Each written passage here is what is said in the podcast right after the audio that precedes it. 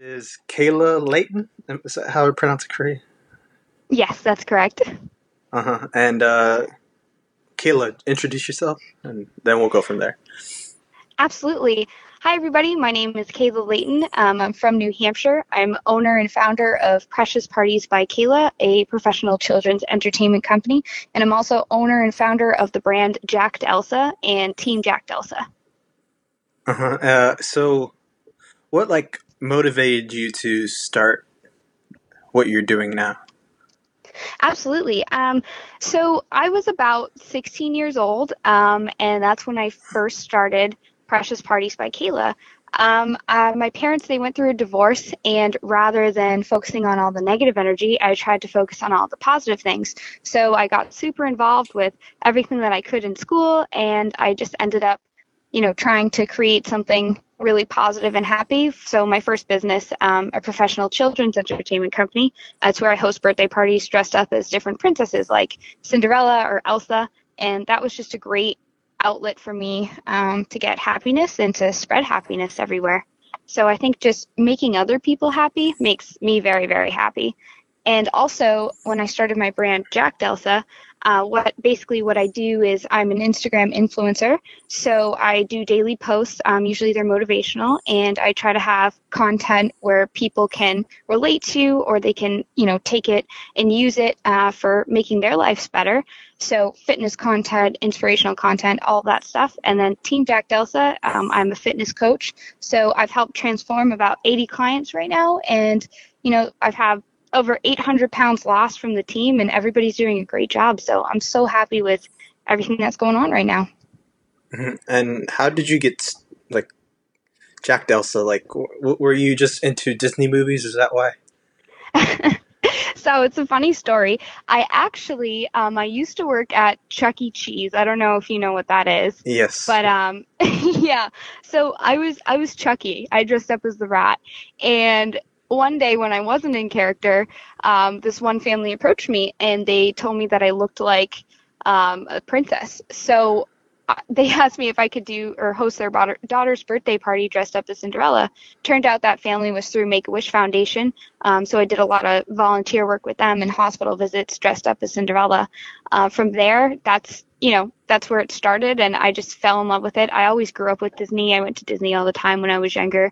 And I've always been super, super girly. So I think, over the years, it started with the Precious Parties by Kayla. So I got to play princess on the weekend. And then when the movie Frozen came out, everybody told me that I looked just like Elsa. So I introduced that character into Precious Parties.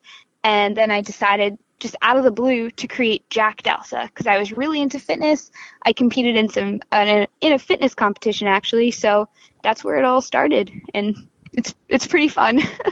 Yeah, that's such the first time I really wanted you as a guest. Just it's always the scheduling that takes a lot of time, but it was always yeah. your story was very interesting. I was like, what, Jacked Elsa? This doesn't make any sense to me. Yeah, no, thank you so much. I really appreciate that. I think that I wanted to do something that was different. I know that there's a lot of great, wonderful brands out there from different influencers and, people trying to aspire to get their name or their mission or whatever they want out there. So I figured, why not take the two most important things in my life, fitness, and I'll explain why that's important in a second. And then also, my business, Precious Parties, because I'm truly, making these kids' lives so much just a little magic in their lives if they're having a hard time or whatever it is. And I like making people happy. But the reason why fitness is so important to me, so I actually, when I was 13, I struggled with an eating disorder, and I dropped down to only 98 pounds. And it was so bad. I had a lot of body dysmorphia issues and very insecure. And then I ended up getting out of that. High school was okay, but college came, and I ended up gaining 40 pounds. So I was always into fitness, and it was a way for me to, it was a stress reliever for me. However, college came and I was so focused on my business. I'd go to school in Boston from Monday through Thursday, and then Thursday night take the bus home back to New Hampshire and run my business. So I was prioritizing other things rather than putting myself first. So one day I remember I looked in the mirror and I was like, oh man, like I don't want to feel like this. I didn't feel confident. I didn't feel healthy. So I went back to my class and I told my group partners at the time, I'm like, I'm going to compete in a fitness competition. And everybody kind of laughed and made fun of me almost. And I was like, yeah, like it's funny. And then that thought always stayed with me. So ever since then, I've always just wanted to, be that inspiration and show people that if you have some sort of body dysmorphia issue or you're going through a hard time or you're super, super busy, that you can make your dreams happen, and you just have to put yourself first no matter what. You can't make others happy unless you put yourself first. So, and make yourself happy. Yeah. How did that idea come to your head? Was it like something that you always wanted to do or? Absolutely. Yeah. So I've always enjoyed being, a leader. So, but I'm an only child, so that probably has something to do with it. And then also my parents, like I said earlier, my parents divorced when I was 13 or 14.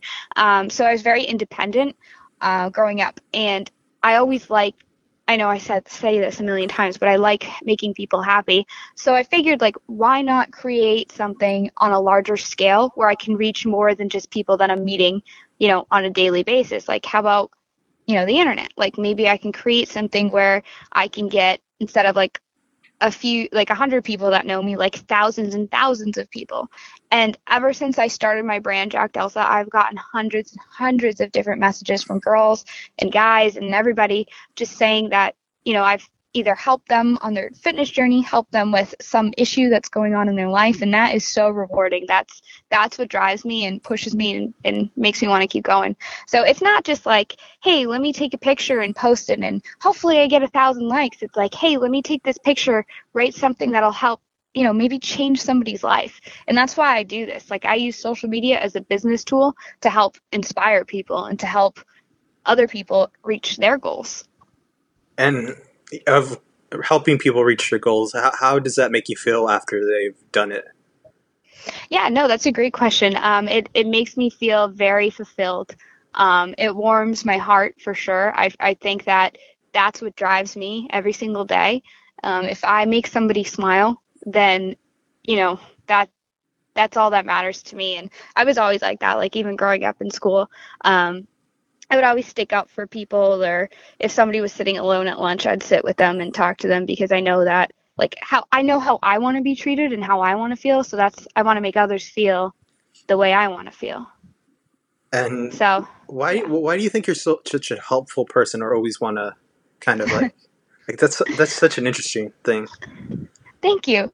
Again, I think like it channels back to me growing up. My mom was an absolute sweetheart. She's literally like a Disney princess. She's a super caring, wonderful woman and always put everybody first. My dad, he was definitely he was very good with business and everything and, hardworking. And I think I got a good mix of in between. And I think also from that divorce, I went through a lot with it, and it was a lot of like bad energy and bad stuff that was going on. So I figured, like, I don't want anybody to feel how I felt, So I think it channels back to just, I want people to be happy because I know how bad, like, it can feel being sad about something. So not to be gloomy, but yeah. I understand what you're saying. And yeah. How is it being like your own boss, being, you're running things on your own or.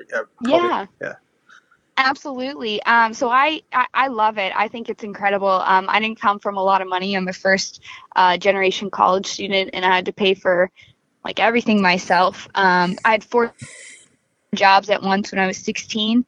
And I think it's just very, very empowering. So I don't like working for other people. I absolutely hate it. I like being in charge of a lot of things. And I mean, I'm sure everybody to some degree can say that they don't like working for people. But I think having the power to be in control makes me feel good, but not in a in like a dictator way, you know what I mean? Like more like I know what I'm dreaming of and what I envision, and I want that dream to come out in the right way. But that doesn't mean that I can't have people help me along the journey and be a dictator, just rather be a good leader. And like, what made you want to pursue that, like fitness and stuff? Was it your favorite? I think, no.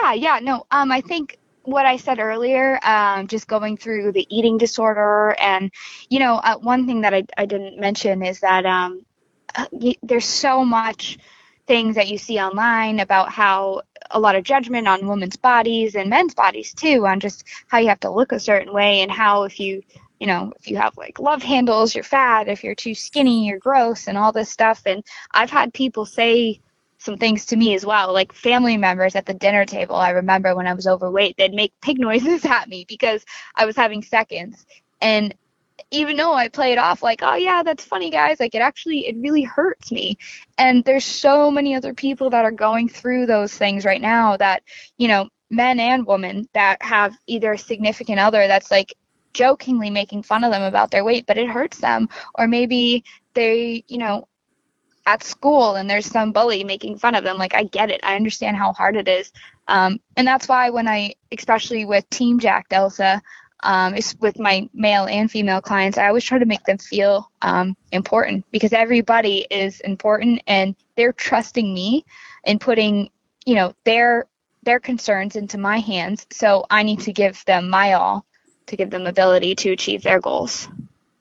Yeah, that's like, you're such a dynamic person in that kind of way, because a lot of people don't. I mean, I think we all naturally want to help people, but you know, it's sometimes it's different for other people. But what I think is what you're doing is great.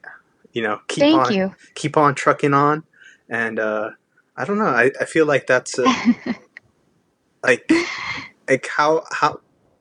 How have you, like, what motivates you now? Like, that you kind of know what you're doing now, that you're doing it for a while. So what motivates me? I think what keeps me motivated is having all of these people that continuously reach out to me and say that I've either helped them or changed their lives, or especially with Precious Parties and going to these parties, I've had kids come up to me and just the way that they look at me, they genuinely believe that I'm a real princess. They think that Elsa is real or Cinderella is real. And I can't describe the feeling. It really makes me feel so incredibly happy. And I wish that I could share this feeling with other people.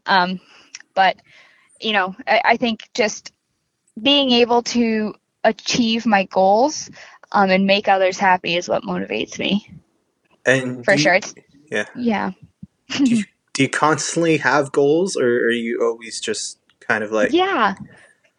That's one thing that I've always had is I've always had very, very high goals. When I was younger, I was a big dreamer. Like I remember sitting in class in school, and my mind would go all over the place. I'd doodle everywhere in my book or my notes, and everything that I had, I'd doodle on it, and I'd just be thinking of constant new ideas of what I could do to improve myself, or what can I do to make my friends happy, or if I was dating somebody or my current boyfriend right now, like what can I do to make them happy? I think that I don't know. I like helping people. And I think that that's definitely something that keeps me motivated, and, you know, sorry. It's okay.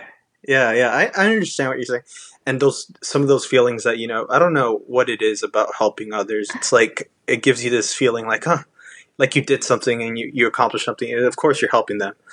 But you can't really explain the words, or like there's no words for explaining how you feel in that moment. It's really strange. Definitely. That's definitely. And then one thing that, you know, I guess I'll give as advice to anybody that's listening and that has listened this far is that don't do anything for the money, because if you do something for the money and not for the enjoyment, then you're not going to have a fulfilled life. I grew up with not too much, and I think that you know, obviously, you know, you run a business to make money. However, if you're doing it for the wrong reasons, that's not, you're not going to get any enjoyment. So do what you love. And if you're not happy in your current job, or if you wish you were making more money, then brainstorm like 5 to 20 different things that you love, and then just figure out how you can make money from it. So I just happened to, think of being a coach, and then I absolutely love doing it. I feel so fulfilled that I'm able to help so many people and transform their lives. And, I have one client, she lost 40 pounds, and it makes me so happy seeing those results. So do what you love doing. Yeah. Never chase the money. It will come eventually. That's what I always say. Exactly. Working towards it. Yes. And then another thing that I tell people is that, you should never expect, or you should never work for the short-term, achievements or goals. Like nothing that's worth it is short term. Like you have to go for the long term goals. So for example, right, weight loss. You can't expect to lose 10 pounds in a week. That's not going to happen. I mean, I'm sure there's some unhealthy way that you can do it, but if you want real results, then you're going to have to work hard. It's going to be consistent work, and you have to be determined about it. And I lost 40 pounds in January this past year, January to June. And then that's when I competed in my first fitness competition. And it took a while to do because my metabolism was all messed up from my, from the eating disorder that I had and from just the way that my body is built. I just had a slower metabolism, but I was consistent with eating clean, going to the gym, doing all that. And same with growing your brand and your business. It's not going to be overnight success. And that's what's something that people don't understand and they give up. So Jacked Elsa, for example, right? I have 60,000 followers right now, and I organically grew that within a year.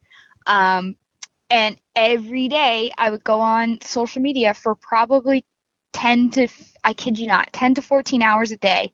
Every single day working, just try and grow, networking, trying to, build my brand. And everybody was like, you're insane. Like, what are you doing? You're not getting paid to do this. So it was about like a year of unpaid work, just grinding every single day. And then finally, I got a brand that was reputable, and people believe in me and they trust me. And I have fans that like my stuff every single day because I worked for it. Anybody can buy Instagram followers. However, is that going to help their business or their brand? Absolutely not. You have to work for it. If you want something, you'll work for it. Yeah. You always have to work, and it's not going to come easy most of the time. Exactly. And exactly. Results don't happen in one day. Usually it takes, maybe months, maybe years. And yes. I feel like this is something collaborating with others and kind of working with others is really what can expand that horizon. Absolutely. Definitely. I think, that's the way of growing yourself, is just constantly networking and meeting new people and introducing yourself and, talking to as many people as you can, because you never know who you're going to meet, and you never know what is going to happen and what connection you can get from that person. So I'm definitely a firm believer of just be kind to all and be humble. Yeah. I always say that because it's such a, it's something that everyone needs to do, Yeah. And I think most people are just afraid to start and try. And that's really where it all begins. Oh, there's definitely fear and anxiety that happens to everybody. I mean, I'm not going to lie and tell you that I've never had anxiety before. Everybody goes through it. And one of the hardest lessons that I had to learn was, you have to love yourself first, and you have to be in charge of your own happiness and your own choices. So if you never jump, you'll never know if you can fly. And that was a big step for me, because I was always so afraid to take the next steps. And I'm like, what if? But then once I jumped, I was able to start flying. And then so just don't even think about it. If you have an idea, count to 5. Like 1, 2, 3, 4, 5, and then just do it. Like, do it before your brain can process it. Obviously within reason. I mean, if it's a good decision, but yes. And Of course, you're helping all these people. And what are your long-term goals or your new goals now? That's a great question. So my new goals, I definitely would love to keep continuously growing my brand, Jacked Elsa. I would love to just get that following bigger and bigger and bigger, so I can constantly just be helping more people on a larger scale. I want to grow Team Jacked Elsa, my coaching, even bigger than it is now, and hopefully get it to a very, very large following where people, believe in the brand, they see the results, it's actually working. And hopefully just, see where that stems and where that takes off. And I think another big thing that I would like to accomplish is I want to become more of a mentor, to some younger girls. So probably just getting out of high school, or if not still in high school, I would love to just be their mentor and help them in the right direction, because I never really had that person to help guide me. And I know how scary it can be. And that's going back to that last question. I know the anxiety that you feel, and just having that right person is so helpful. Because being an entrepreneur, you're your own boss. You don't have somebody giving you a set of guidelines to you need to do this, this, this. It's oh, hey, here's the real world. Figure it out. So. Yeah, but I feel just do all that. Yeah. It's so amazing, because it's it doesn't, not that it's not work, but it doesn't feel like work. You're not on a clock. Yeah, that's it's funny. I saw this quote a little while ago, and it said that entrepreneurs, they would rather work 24 hours a day, 7 days a week, than work for somebody for 40 to 60 hours a week. And it's so true. I say I make my own hours. I can do what I want, all this stuff. However, I'm working constantly 24/7, because if I don't put in the work, I know that I won't make money, or I won't grow, or I won't help people. So I can put in an hour a day, but am I going to pay my bills? Absolutely not. So I've been working this past, probably a few months ago, I worked 30 days straight without a break. And that was a lot. I needed to chill out and just put me first again. So I have a hard time focusing with that. And I really have to listen to either motivational speeches or just do yoga or something to just calm myself down, because everybody needs to have time for themselves. And how do you handle all that pressure? I mean, it's your own pressure. It's not someone else pressuring you. Yeah. It's definitely tough at times. I think one big thing that I had to learn was I needed to separate my emotions from work. And I'm a very, very emotional person. I tend to think with my heart sometimes more than my brain, which can be a bad thing. So that was a skill that I had to learn over the years, to just separate that, because, you get close to your clients, or you get close to whoever you're doing your party for or coaching. And if something happens in their life, you can't get too emotionally attached to it. And you have to remember that it is still business. But I think the pressure, I just have to, going to the gym helps me a lot. That's why, again, fitness is very important to me, because I have that little, hour or 2 hour period where I can just plug in my headphones, listen to music, and crank it out. And that's my stress reliever. And then also, again, doing yoga or something. And I hate it. I absolutely hate doing yoga, because it's hard for me to calm down and calm my mind down. But I do it because I know it works, and you have to push yourself to be uncomfortable to help yourself grow. Yeah. I don't know. Yeah. That's yoga. Yoga's tough. I'm not good at it. No, I'm terrible. Yeah. Try hot yoga, everyone. That's where you got to do it. Oh my God. Oh my gosh. I remember the doors just opening it up, and I was air finally, just lose your breath. Absolutely not. Yeah. Yeah, hot yoga is terrible. I go there and I complain to myself, not to everybody, but I complain in my head. I'm this is terrible. I want to get out. And then after I leave, an hour after, I'm oh my God, that was amazing. So it's one of those things where you do it and you don't like doing it, but after you definitely feel calmer and better and everything. Mm-hmm. So but then you start looking around and you're like, oh my gosh, this is crazy. Like, I think it's the most difficult. I don't you could be like an NFL player and you go in there, or I don't care who you are, like you go in there and if you haven't done yoga before, you're gonna feel the pain. I mean, especially that 90-minute class or 16-minute class, you know, you're gonna be like, oh, please, is it over yet? And you're going to be like 20 minutes in, and you're going to be like, nope. But yeah, that's always interesting. Yoga's tough. It definitely is. If you're a yoga master out there, I don't know how you do it. It's so tough. Oh, I definitely agree with everything you just said. That's funny. And you can't like, I try to calm myself down. Like the first time, it was always like, calm down. Then I just like, I can't do this. Yeah. You know, and then every once in a while, you know, we would do a pose that I was like, I got this. I know what I'm doing. And it's just like, oh, my gosh. And then we switched to this other pose that I can't do at all. And it just it's so exhausting. I've never been more exhausted in my life from just yoga. It's something that I can't. No. Yeah. No, want to hear a funny story? So when I'm very, very bad at yoga, as we just said, but I'm not that flexible by any means. And so back in high school, I needed a gym credit, and at the time I did my makeup and I didn't want to get sweaty in the middle of gym and then like go back to school and have my makeup all ruined. So so I decided, why not try cheerleading? Like, why not? I've never cheered in my entire life, right? So I'm a sophomore, tried out. That year, everybody made the team. Everybody made varsity, right? I was so bad at cheerleading. I couldn't even do a cartwheel. Could not do a split, nothing. Like it was so bad. However, the plus to this, right, is that year my school won states. So I was like, oh yeah, like I'm a varsity cheerleader, but I didn't do anything. It was so funny. That's hilarious. Yeah.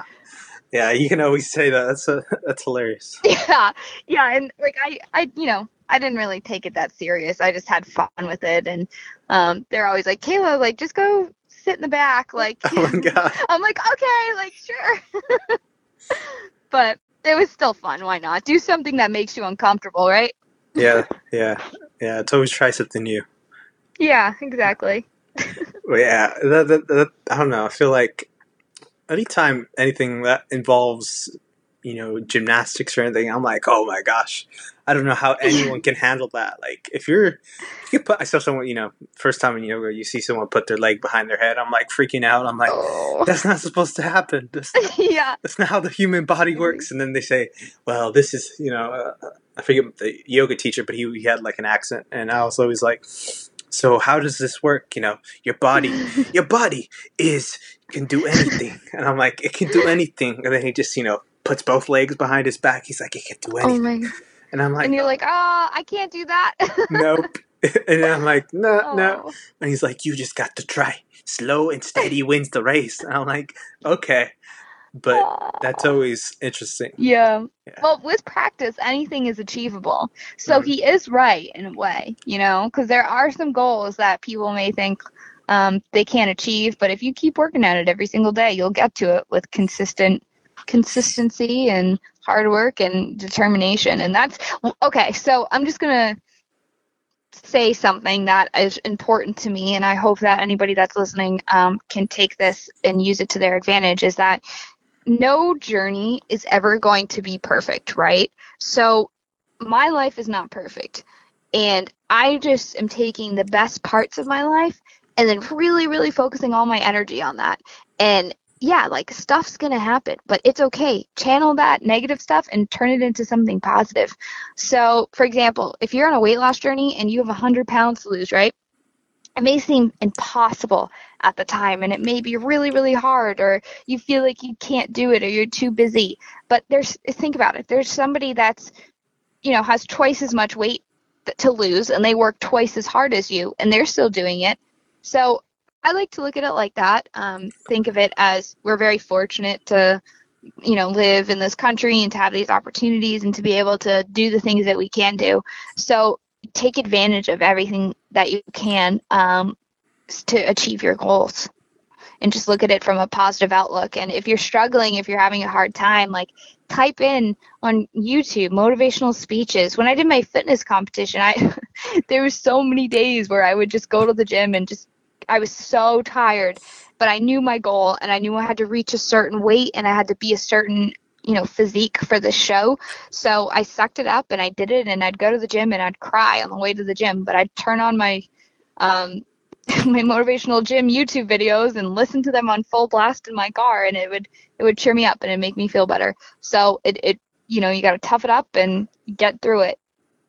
Yeah. I don't know. Self-help books help a lot. I mean, there's absolutely motivational speakers. Like if you have someone yelling in my ear, I don't know what it is.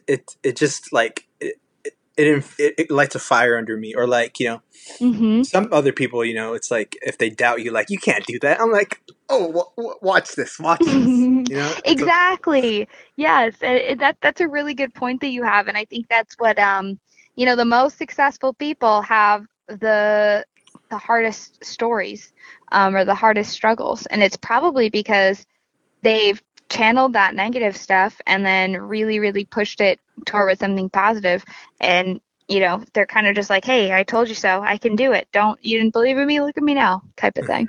Yeah. There's so many motivational speakers. I mean, you got Tony Robbins, there's so many, like, I don't know how, everyone, and you might not like Tony Robbins, just like I don't. Like, I don't know, his his voice, but what he's saying is good. Just, if he had Morgan Freeman, talk like that or say whatever he's saying, it would be so much better, just because for my ears, that's like what I want to hear from someone. So it's always like that. I mean, I know some people don't like my voice, so it's so understandable, and you just got to find the right one for you. I mean, yeah. Well, not, you can't please everybody. It comes down to that. There's always going to be somebody that either doesn't like you, doesn't support you, or has something bad to say about you. But honestly, just ignore it and just keep doing you. Yeah. Because they don't matter. It really, that doesn't matter. Those people that are talking bad about you are like, well, first of all, if they have time to do that about you, like they're focusing way too much of their personal energy on you, which A, means that you're doing a good job at something, because they're either jealous or they want to be like you, or B, they're just like, I don't know. You know what I mean?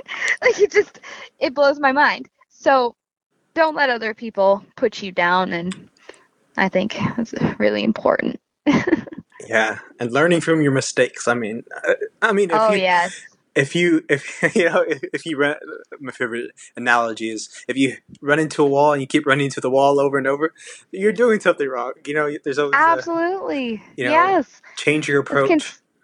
That's insanity when you keep doing the same thing over and over and expecting the same result. And I think that, a lot of people, they do that and they get in the habits. You know why? Is because we are programmed to do something instinctually. So if something feels, for example, like if we are sad, right? And so we're sad and we go get ice cream, because ice cream, we think, will make us feel better. It releases endorphins, and then we feel good for a short-term period. However, like that's going to be in our brain that every time we're sad that, hey, ice cream makes us feel good. So we'll keep doing that. However, it's going to turn into an unhealthy habit, because every time you're sad, you're expecting that ice cream. Instead, try to, cut the cycle, change that.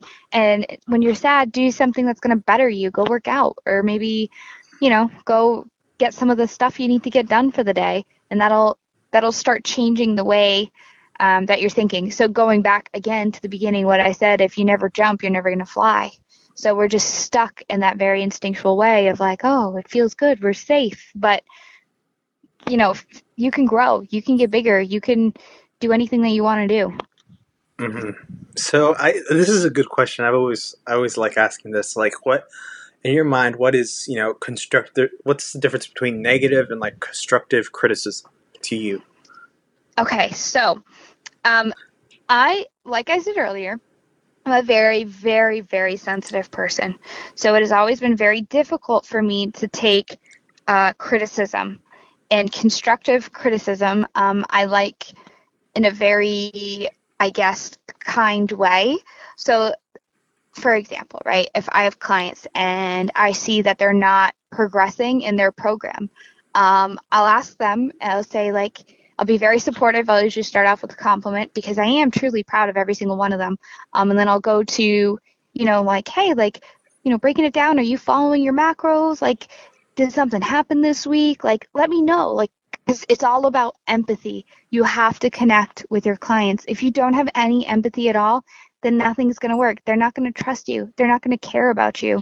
And if they feel like they can trust you, then all is going to be perfect. So I think constructive criticism is, you know, it's essential if you have empathy for somebody. Very, very important. Mm-hmm. Yeah. I always, It's kind of a wiggly line. I don't know how to say it. It's very. No, I understand. Yeah. It's like, you know, I'm a very straightforward person. So if I think you're doing something wrong, I'm not going to say right away, like, hey, you're doing that wrong. I'm more like, all right, well, how do you analyze this situation? And then, you know. Yeah. Like, in your mind, what happened?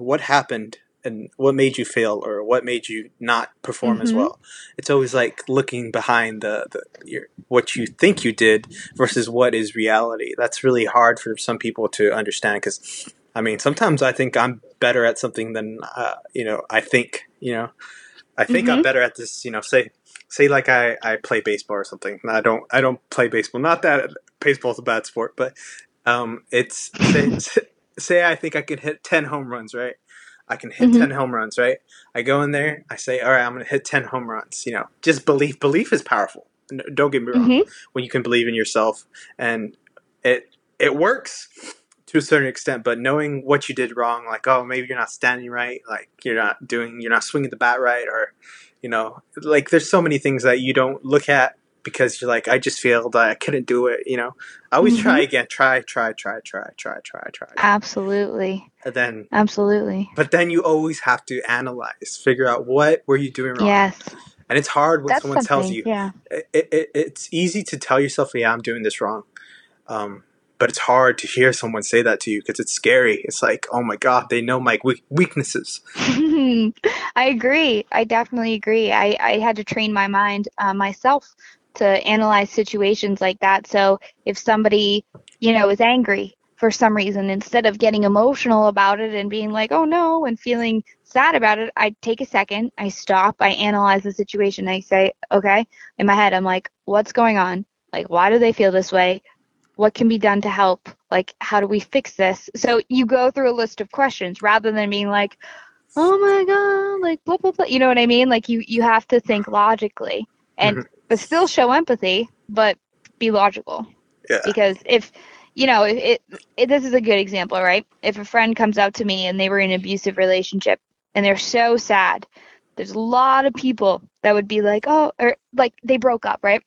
A lot of people would be like, oh, I'm so sorry. Like, oh, maybe I'll get back together. Oh, blah, blah, blah. But like me, I'd be like, hey, you should be so happy you're out of this bad relationship because you're going to go in so many better directions in your life now. Like, look at it from a positive outlook. Don't just tell somebody that it's going to be okay when you know for a fact, you know, you're lying to them. Because that's not okay.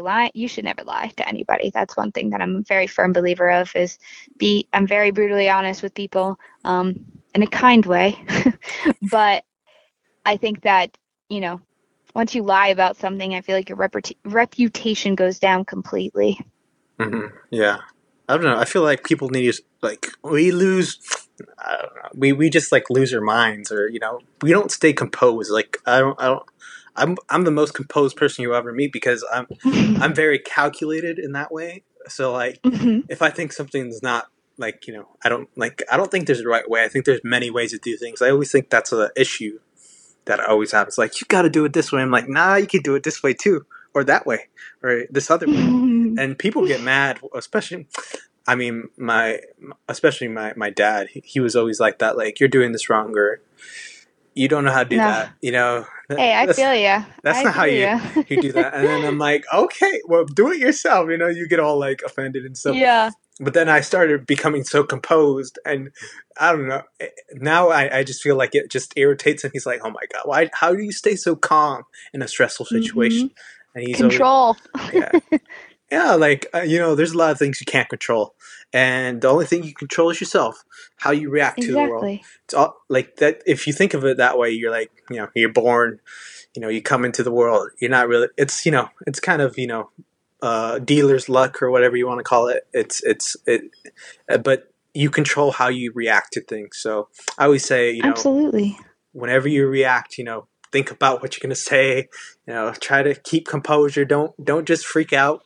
Don't get startled. Don't panic, don't get frustrated. Yeah. And it'll happen to you, and figuring out why, and it'll happen less and less. And you just get more in control of yourself. And that is powerful. That is one of the most powerful things, being in control of yourself. Absolutely. Those are some great words. I agree with you completely. Mm-hmm. Yeah. But yeah, it's always, it's a work. I mean, if you told me like write a list of my failures, oh my gosh, that list would be like, I don't know, like 40,000 pages or something. Like it's not. I mean, everybody has failures though. I failed so many times with so many things, but that didn't stop me. I just got right back up because, if you want to be successful, you're going to have to fail. If you don't fail, then you're not successful because you haven't learned anything. And if you just like jump into something and you think that you're super successful, like, do you really have all the knowledge and, the lessons learned? And I don't know. Yeah. And that perfection thing, like, I don't like, it's not hard to like, be like really good at something or be the best at something. It's staying at the top or being the best all the time, always improving. That's what I always say. 'Cause you're not going to, once you think you've done it all, you haven't done it all. It's just that kind of mentality. Like, hey, I need to do more. I need to learn more. I need to, there's never an end. It's a journey. Life's a journey. It's not it's hard to tell people it's not goals. I mean, there's always, like, everyone has goals, but, it's a journey. Enjoy life. There's a lot of things to do, too many places to go, too many places to see. Changing your environment, changing is such an important thing. Like, if you can, being comfortable in certain situations, not all the time. I mean, you always have to be working on something. I feel like some people go crazy with that. I'm like, you're obsessed. Like you need to relax like 30 days straight. Nah, that's not, yeah, that's not too healthy. I don't recommend doing that. Yeah, I would have been like, Kayla, you need to relax. Let's go watch a Disney movie, chill out. Yeah, that'd be great. Oh man, I would love to do that. Yeah, and it's like, it's always like that. And I don't know what it is about obsession. I feel like a lot of people have that kind of mentality. And you can get obsessed with good habits and bad habits. That's like always an interesting aspect, like that you can be obsessed with a good, like something that benefits you. Like some people get really obsessed with working out. Some people get obsessed with eating. Like I'm one of those people like, I mean, I love food. Like, don't get me wrong. Like, it's a wonderful thing. It's a beautiful thing. Yeah. Everybody loves food. I mean, hey, I understand. I love food. I love all food too. Like, I would eat anything, and I don't care. Mix it all together. Yeah. But it comes down to that, control. You have to have discipline because if you don't, then that's where things can get a little tricky. And how do you, like, in your mind, how do you build that discipline? How do you build discipline? That's a great question. I think building discipline takes a lot of control. If you don't have control of yourself, then you're not going to have discipline. So here's an example, right? So in school, we're all very structured. You have to be at school at a certain time. Class starts at X time of the day or whatever, and you have to hand in this assignment at this time. However, when you get out of school, college comes, or if you go work, you can do whatever you want. And a lot of people, what happens is with food, for example, they go to college, they can eat whatever they want. They're not in their parents' house anymore. So they start eating crap because, it tastes good. It tastes great. But they're not looking at, the long-term effects of it. So that's how discipline actually is more learned from your mistakes. But now that I think about it, that's exactly how discipline is learned. You screw up, you realize that you don't want to go that route again, and then you just train yourself to not do that and to try to make better decisions and better choices. Yeah, that makes sense because it's always different. Yeah. You know, I feel like discipline. Some people say it's like naturally there. It's always been there. You just never used it. Other people say you have to build it. Of course, I think that's more of a philosophy I take because it's always interesting seeing, you know, someone who comes from no discipline becoming the most disciplined people. I mean, yeah, it's right? Weird. It's strange, you know, like, you know, exactly. And it's like, how do you build that? Is that something that you, like, where did you learn all that? Like, how did you learn how to do certain activities that, you know, take so much concentration? And it's like that video. I don't know if you've seen it before, but it's this little video of this dog, and they put like donuts or something on his head, and they do like all different types of food, and the dog has so much discipline. They make him wait for like a minute, and then they're like, okay, you can eat it now. But I don't. See, that's funny to me. That dog has so much discipline, but yeah, my dogs have no discipline because you know, I have a treat in my hand or something, snatched it. You know, I wasn't even gonna give it to them yet, and I'm like, oh my gosh, you know. Well, I'm also like kind of too kind to them. I'm more so you can have whatever you want, you know, and then they're like, oh, when I'm gonna have another treat now, you know. It's interesting. So, yeah. I grew up on a farm, actually, so I had lots of animals around me. And then I actually, at my dad's house, we have a big, big, big dog, 175-pound American bulldog named Beef. What? 175? Yeah, oh, my God. He's huge. He looks like, imagine a bodybuilder pit bull. That's what he looks like. Wow. He's a big boy. So I, like, it's funny. We have to be so disciplined with them because they are so big. You know, they can snatch food right off your plate on the table. So, wow, that's a huge. Oh my gosh, yeah, 100. Are you sure? That's a lot. Oh my God. It was funny because his name was Beef when he was a puppy. It was really cute because we were like, oh, he's so cute. Like, look at this little dog named Beef. That's funny. And then he actually grew into a cow, and we're like, oh my God, okay. Gosh, yeah. That's like that's like 20 times my dog. My dogs are Jack Russells, so they're so cute. They're but one of them is really feisty. You know, he likes. You know, he thinks he could take on the world. That's what I always say. He looks at like little man syndrome. Yeah. Yeah. Like he looks up at bigger dogs and he's like, I can take you. I can beat you or whatever, you know? And I'm like, oh my gosh, don't do that. Don't do that. No. My other dog is more like, whatever. Like he likes to chill out. He's very chill. And he's just like, okay, what are we doing? This isn't fun. Oh. You know, he just looks around. And he, you know, it's funny because, you know, he always looks lost, and I'm looking at him like, where are you going? We're going this way. But that is funny. Oh. Yeah. Oh, my God. Boy. Yeah. No, but, hey, I really appreciate you calling me and, you know, having me on your show. And I think that this was a great opportunity. And I really hope that, you know, people will listen to this and share it with people. And you'll grow as for your brand. And you know, hopefully my followers can listen to this and learn something new from it. Yes, and I always like having interesting because you're I don't know, a fascinating Elsa. I don't know how to say that. Oh, thank you. That's really sweet of you. So yeah, but yeah, this was really good talk. It was a little different from a lot of, you know, other talks I've had, but yeah, I don't know. It's always different because. I mean, like, all my guests are pretty much all different. I mean, I have I want to talk to a psychologist. I could talk to a psychologist. So, and it's about all of psychology or, you know, topics I'm interested in, you know, or, you know, whatever, fitness related, if it's fitness.